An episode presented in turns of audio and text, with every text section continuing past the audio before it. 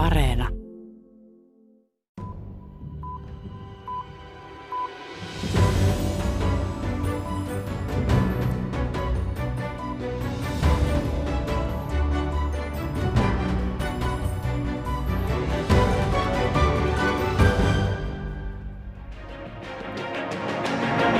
эфире телеканала «Россия. Большие вести». В студии Эрнест Мацкевичус. Здравствуйте. Главные события этой среды. Ukrainan sota on ykkösuutinen myös Venäjällä. Tosin siellä sitä ei saa kutsua sodaksi, vaan sotilaalliseksi erikoisoperaatioksi.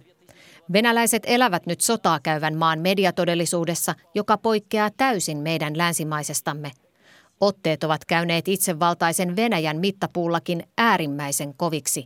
Tilaa on vain yhdelle, Putinin totuudelle. Nyt me ollaan niin kuin, seurataan valtiota, joka on sodassa, joka haluaa kieltää semmoisen toisenlaisen totuudenmukaisen raportoinnin oikeastaan kokonaan. Ulkopoliittisen instituutin tutkijatohtori Veera Laineen lisäksi kuulemme tässä maailmanpolitiikan arkipäivää ohjelmassa Venäjän propagandaa ja informaatiovaikuttamista Euroopan hybridiosaamiskeskuksessa tutkivaa Jakub Kalenskia. Hänen mukaansa Venäjällä viholliskuvat on luotu kuin Natsi-Saksassa aikanaan. If we had TV in 1936 or 1939, this is precisely what we would see in, in Nazi Germany. The level of hatred in, on Russian state TV towards Ukraine or towards the West in general is something that really makes me uh, physically sick. Lisäksi käymme Latviassa, jossa toimii Venäjän ani harvoihin riippumattomiin tiedotusvälineisiin kuuluva verkkolehti Medusa – sen toimitus on yritetty hiljentää, mutta kuulemme millaisin keinoin he yrittävät saada venäläisille totuudenmukaisempaa kuvaa Ukrainan sodan tapahtumista. Tervetuloa kuuntelemaan. Minä olen Paula Vileen.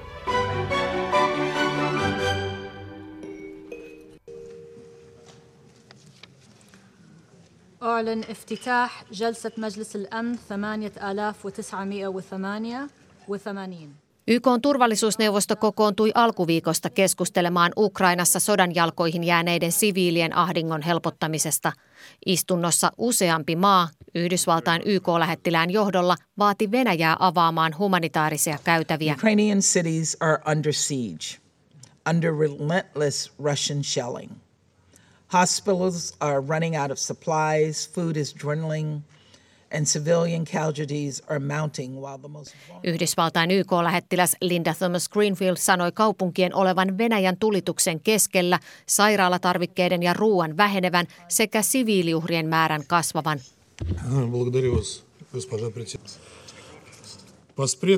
США на сегодня Venäjän YK-lähettiläs Vasili Nebensia ei hätkähtänyt.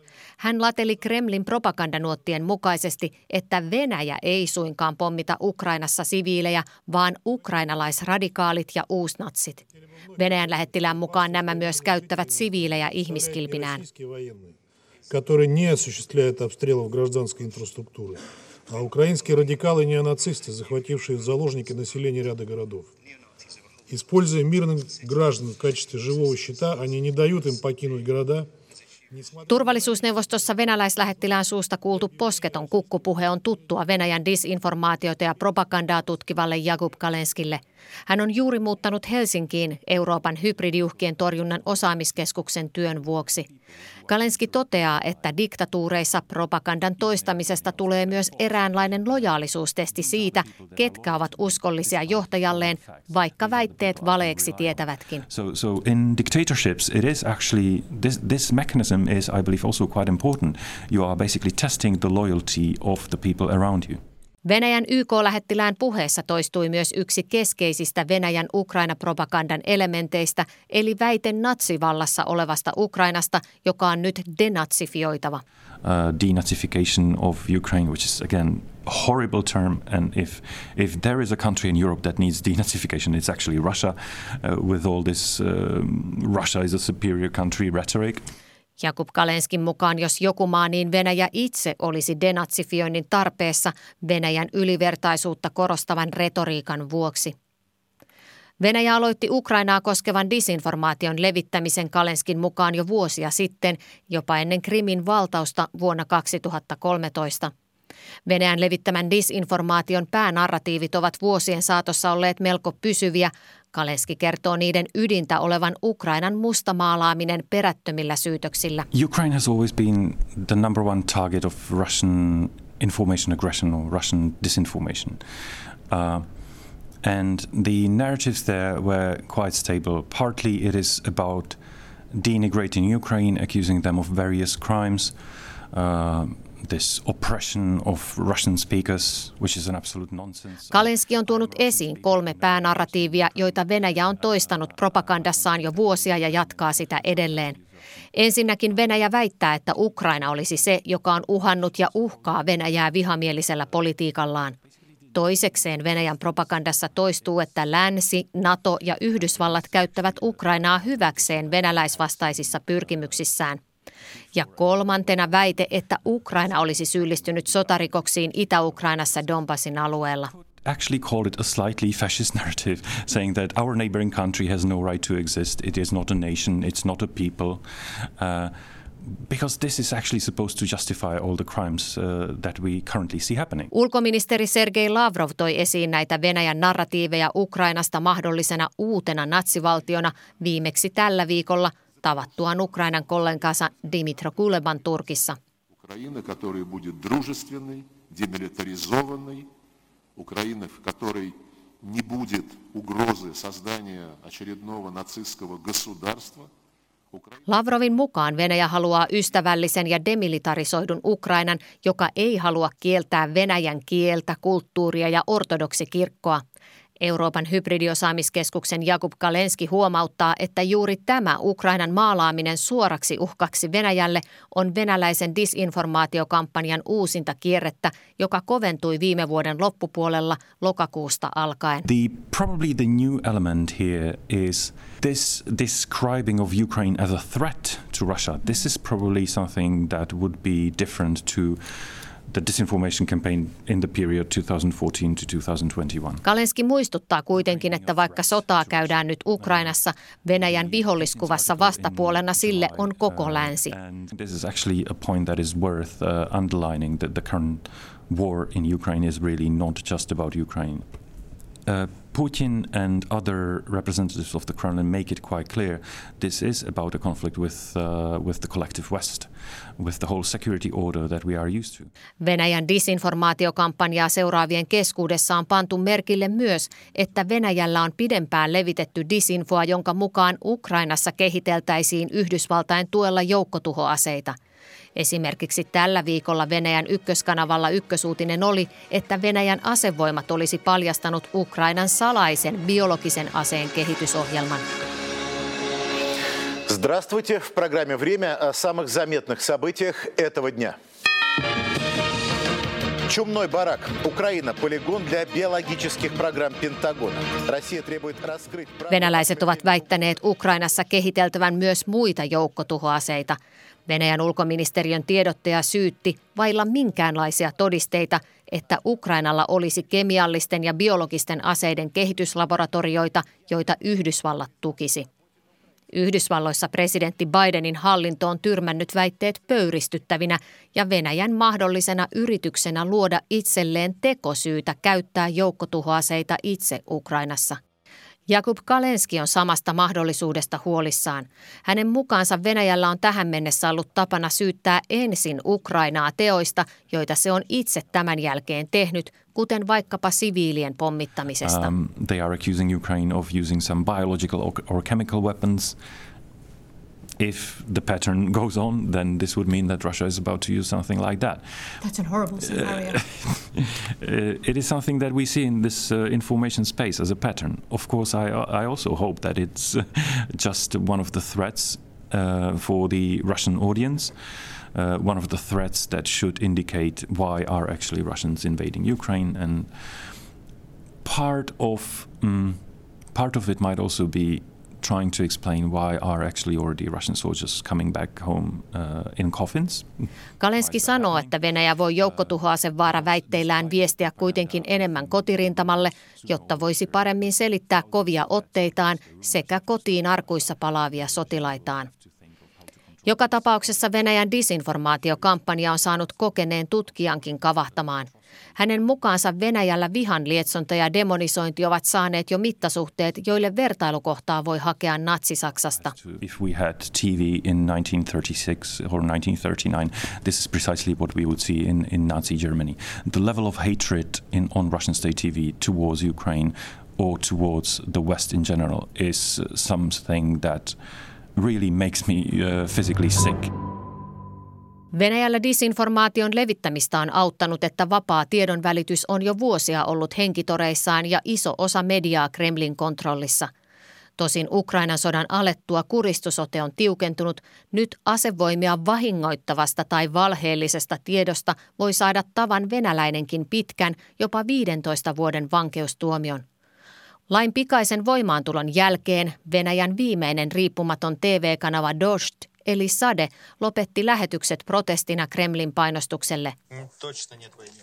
Dost oli menettänyt kanavapaikkansa jo aiemmin, nyt siltä menivät valtion blokkauksen vuoksi myös nettilähetykset. Kanavan toimittajat marssivat viime viikolla ulos studiosta kesken suoran lähetyksen.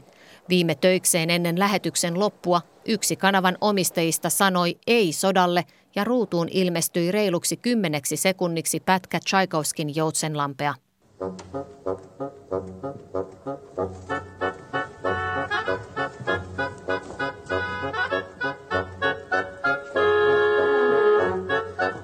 Kanavan toimittajat viittasivat näin läksiäisiksi suoraan neuvostoaikoihin. Silloin tv oli suurten ja neuvostojohdon potentiaalisesti uhkaavina pitämien uutisten hetkellä tapana laittaa klassista musiikkia soimaan. Joutsenlampi balletti tuli TV-ruutuihin esimerkiksi neuvostojohtaja Bresnevin kuoltua ja vanhoillisten vallankaappausyrityksen aikaan vuonna 1991. Ulkopoliittisen instituutin tutkijatohtori Veera Laine sanoo, että uuden lain myötä Venäjällä on siirrytty tilanteeseen, jossa totuudenmukainen raportointi halutaan kieltää täysin. Kyllä just nyt tässä ihan viimeisen viikon puolentoista aikana, niin tässä on siirrytty tämmöiseen selvästi niin kuin kriisiajan tilanteeseen, josta niin kuin selvin osoitus on, on tota, hiljattain säädetty laki, jonka mukaan Venäjällä – on, on laitonta jakaa tämmöisiä ikään kuin hallinnon näkökulmasta valheellisia uutisia liittyen Venäjän sotilaalliseen toimintaan. Ja ne rangaistukset siitä, siitä tämän lain rikkomisesta on niin kovia, että, että nyt sillä todellakin niin kuin suljetaan tätä informaatiotilaa. Että jos vielä niin kuin pari viikkoa sitten pystyttiin puhumaan siitä, että Venäjän mediakontrolli on niin kuin, se on kovaa ja, ja niin kuin pahentunut tai tiukentunut äh, ihan, ihan niin kuin asteittain viimeisten 10, 15, 20 vuoden aikana, niin, niin nyt, nyt tavallaan siitä semmoisesta valikoivasta kontrollista ja painostuksesta ja pelottelusta on siirrytty tämmöiseen totaalisempaan muotoon. No milloin sinä ajallisesti määrittelisit, että milloin Putin aloitti tämän vapaan median kuristamisen vai onko hän ollut sellainen koko tämän 22 vai 23 vuotta? Kyllä mä ajattelen, että tämä mediakontrolli on ollut hyvin tärkeä koko tämän 2000-luvun Putinin hallinnolle, mutta hiukan eri syistä eri aikoina. Ja se semmoinen viimeisin äh, isompi käänne tapahtui suunnilleen kymmenen vuotta sitten, kun Venäjällä nähtiin näitä isoja mielenosoituksia silloin, kun Putin Medvedevin jälkeen oli palaamassa presidentiksi ja silloin häntä vastustettiin laajoissa mielenilmauksissa, näitä kutsutaan balotnaja protesteiksen tota, tätä 2011-2012 mielenosoitusaaltoa. Eli, eli sen jälkeen koko tämä ote kansalaisyhteiskunnasta ja mediasta Venäjällä selvästi tiukentui, mutta sen jälkeen on asteittain säädetty monia eri lakeja, jotka toimii eri logiikalla, joilla tätä mediaa ja sen mahdollisuuksia sitten rajoitetaan. Ja sitten tietysti tosi tärkeä osa tätä mediatilaa on, on semmoinen kiellettyjen aiheiden tai, tai näkökulmien listaaminen ja vartioiminen, joka sitten taas johtaa itsesensuuriin, jota on hirveän vaikea tutkia ja nähdä. Ajan kanssa ne on laajentunut nämä nämä tämmöiset ikään kuin kielletyt aiheet tai, tai näkökulmat. Ja, ja nythän me sama viestintävalvontaviranomainen on tämän, tämän päätöksen tehnyt, että, että Ukrainan sodasta ei saa puhua sotana tai hyökkäyksenä, vaan siitä pitää käyttää tätä ilmausta – sotilaallinen erikoisoperaatio. E, Tämä on niin kuin ikään kuin semmoinen pitkä kehityskaari ja ihan hiljattain yksi venäläinen media-asiantuntija tätä kuvasi vähän niin kuin meillä on se tämä metafora siitä sammakosta, joka, joka on niin kuin tämmöisessä kattilassa, jota kuumennetaan – että, että se sammakko itsehän sitä ei välttämättä niin huomaa eikä pidä niin vakavana, kunnes sitten se vesi on kiehuvan kuumaa. Eli, eli hän halusi niin kuin tällä kuvata sitä, että millä tavoin sitä median toimintamahdollisuutta on niin kuin kavennettu ja kavennettu ja kavennettu ja nyt ollaan siinä tilanteessa, kun se vesi jo kiehuu. Minkälaisia keinoja Veeralainen nyt on tavan venäläisellä saada riippumatonta tietoa, mitä Ukrainassa tapahtuu? Aika monella tietysti on edelleen mahdollisuus esimerkiksi VPN-yhteydellä kiertää näitä sivustojen sulkemisia, eli, eli pääsee niin kuin verkkoon äm, lukemaan uutisia ä, niiltä venäläisiltä ä, sivuilta, jotka yhä toimii, yhä julkaisee. Esimerkiksi tämmöinen Medusa verkkolehti blokattiin Venäjällä, mutta he edelleen tuottaa sitä sisältöä, koska heidän toimitus sijaitsee ulkomailla. Ja tietysti eh, monet venäläiset seuraa eh, läntisiäkin medioita ja niiden venäjänkielisiä sivustoja, eli tämä on tosi tärkeää tietysti näinä aikoina niitä ylläpitää. Ähm, ehkä ähm, tässä niin kuin pitemmän päälle tämä on semmoinen kehitys, mistä ajattelen, että myös muunlaiset kanavat äh, tulee vaikuttamaan. Eli totta kai ihmiset on yhteydessä toisiinsa. Monella venäläisellä on niin kuin sukua ja ystäviä Ukrainassa. Eri asia sitten, miten ne keskustelut etenee, mutta että se tavallaan se tiedon kulkeminen, niin ei sitä täysin voi, voi kuitenkaan myöskään estää. Näin totesi tutkija tohtori Veera Laine ulkopoliittisesta instituutista. Kuten Laine edellä totesi, venäläisiä toimittajia on siirtynyt ulkomaille, kun totuudenmukainen sotauutisointi on käynyt Venäjällä mahdottomaksi. Latviassa toimii riippumaton verkkolehti Medusa, jonka venäläisviranomaiset hiljattain blokkasivat. Toiminta jatkuu tästä huolimatta. Markus Kuokkanen tapasi Medusan edustajan Riassa. On Friday it was even a relief that we are blocked because I mean it's not a relief I'm joking but you know we were waiting for it like every night every day and when it's just happened. Perjantaina kun lukijoiden pääsy estettiin Medusa-verkkolehteen, se oli tavallaan helpotus, koska estoa oli pelätty niin pitkään joka päivä ja yö. Näin sanoo viestintäjohtaja Katerina Abramova Medusa-lehdestä, jolla oli miljoonia lukijoita Venäjällä ennen Venäjän hyökkäystä Ukrainaan. Kun hyökkäys alkoi, Venäjän hallinto laittoi nopeasti sotauutisoinnin kuriin. Abramova selittää, että uuden lain mukaan vääränlaisista sotauutisista voi saada 15 vuotta vankeutta. Uh, because of this law fake news, it may be about, it says like 15 years of prison if you are telling not truthful information about war. Vapaa journalismi loppui kuin seinään. Jotkut tiedotusvälineet lopettivat sotauutisoinnin, toiset lopettivat toimintansa kokonaan ainakin toistaiseksi. Ihmisten pääsy monille uutissivustoille estettiin. Medusa on nyt erittäin tärkeässä asemassa totuudenmukaisten sotauutisten välittäjänä kahdesta syystä. Ensinnäkin sen toimitus sijaitsee Venäjän ulkopuolella – Medusa perusti vuonna 2014 toimituksen Latviaan välttääkseen Venäjän hallinnon painostuksen. Täällä toimittajat voivat jatkaa työtä ilman pelkoa pidätyksestä. Toiseksi Medusalla on edelleen kanavia, joiden kautta se saavuttaa suuren joukon venäläisiä. Vaikka verkkosivu on blokattu, Medusan kännykkäsovellus toimii. Medusalla on myös iso joukko uutiskirjeen tilaajia, jotka saavat uutiset sähköpostiinsa. Medusan viesti leviää myös somekanavissa ja jotkut venäläiset kiertävät verkkolehden blogin VPN-palvelulla. Sotauutisoinnin jatkaminen tarkoittaa sitä, että jos toimittajat palaavat Venäjälle, he voivat saada syytteen ja vankilatuomion. Abramova sanoi, että Medusa taisi olla ainoa venäläismedia, joka päätti jatkaa tätä työtä.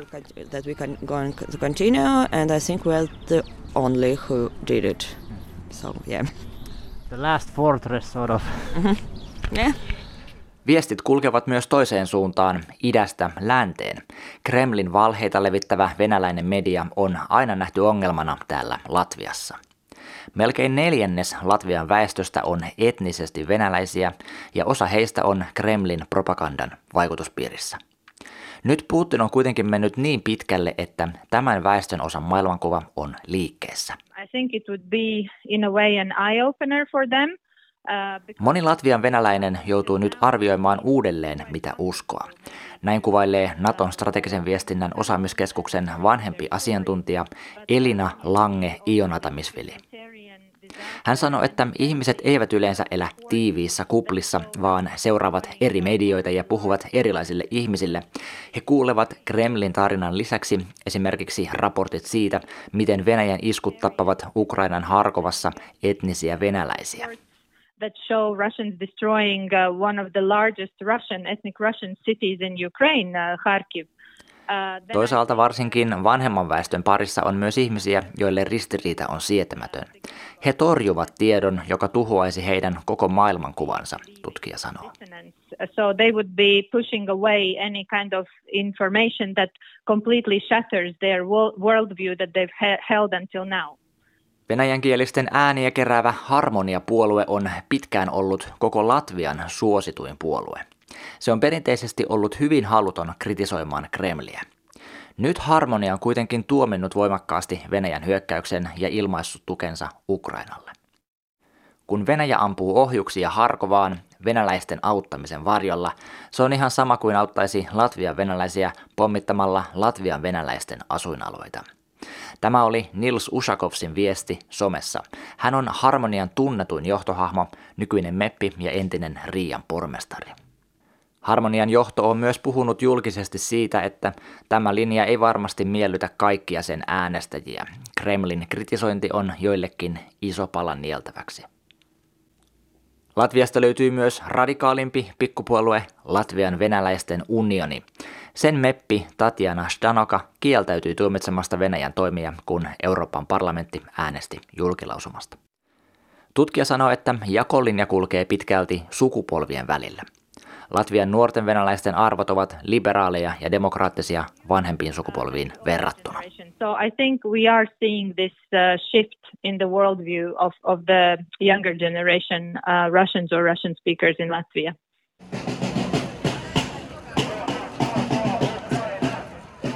Monet Latvian venäläiset liputtavat Ukrainan puolesta somessa, ja kun Riassa järjestetään suuria mielenilmauksia Ukrainan puolesta, mukana on paljon väkeä kaikista etnisistä ryhmistä. Uutissivusto Delfi kertoi hyökkäyksen alkupäivinä tempauksesta, joka heijastaa muutoksen tuulia – Venäjänkielinen mies hakkasi vasaralla irti palan puna-armeijan sankarien monumentista ja kuvasi sen someen. Monumentille kokoontuminen voiton päivänä on tärkeää monille Riian venäläisille, ja mies halusi symbolisesti käynnistää oman yhteisönsä toteemin purkamisen. Latviasta raportoi Markus Kuokkanen. Tähän päättyy maailmanpolitiikan arkipäivää ohjelma tällä kertaa. Ensi viikolla käymme läpi EU-maiden Venäjä-suhtautumista ja sitä, kuinka aiemmin eriseurainen EU on suoristanut rivejään Venäjän hyökättyä Ukrainaan. Minä olen Paula Vileen. Kiitos seurastanne ensi viikkoon.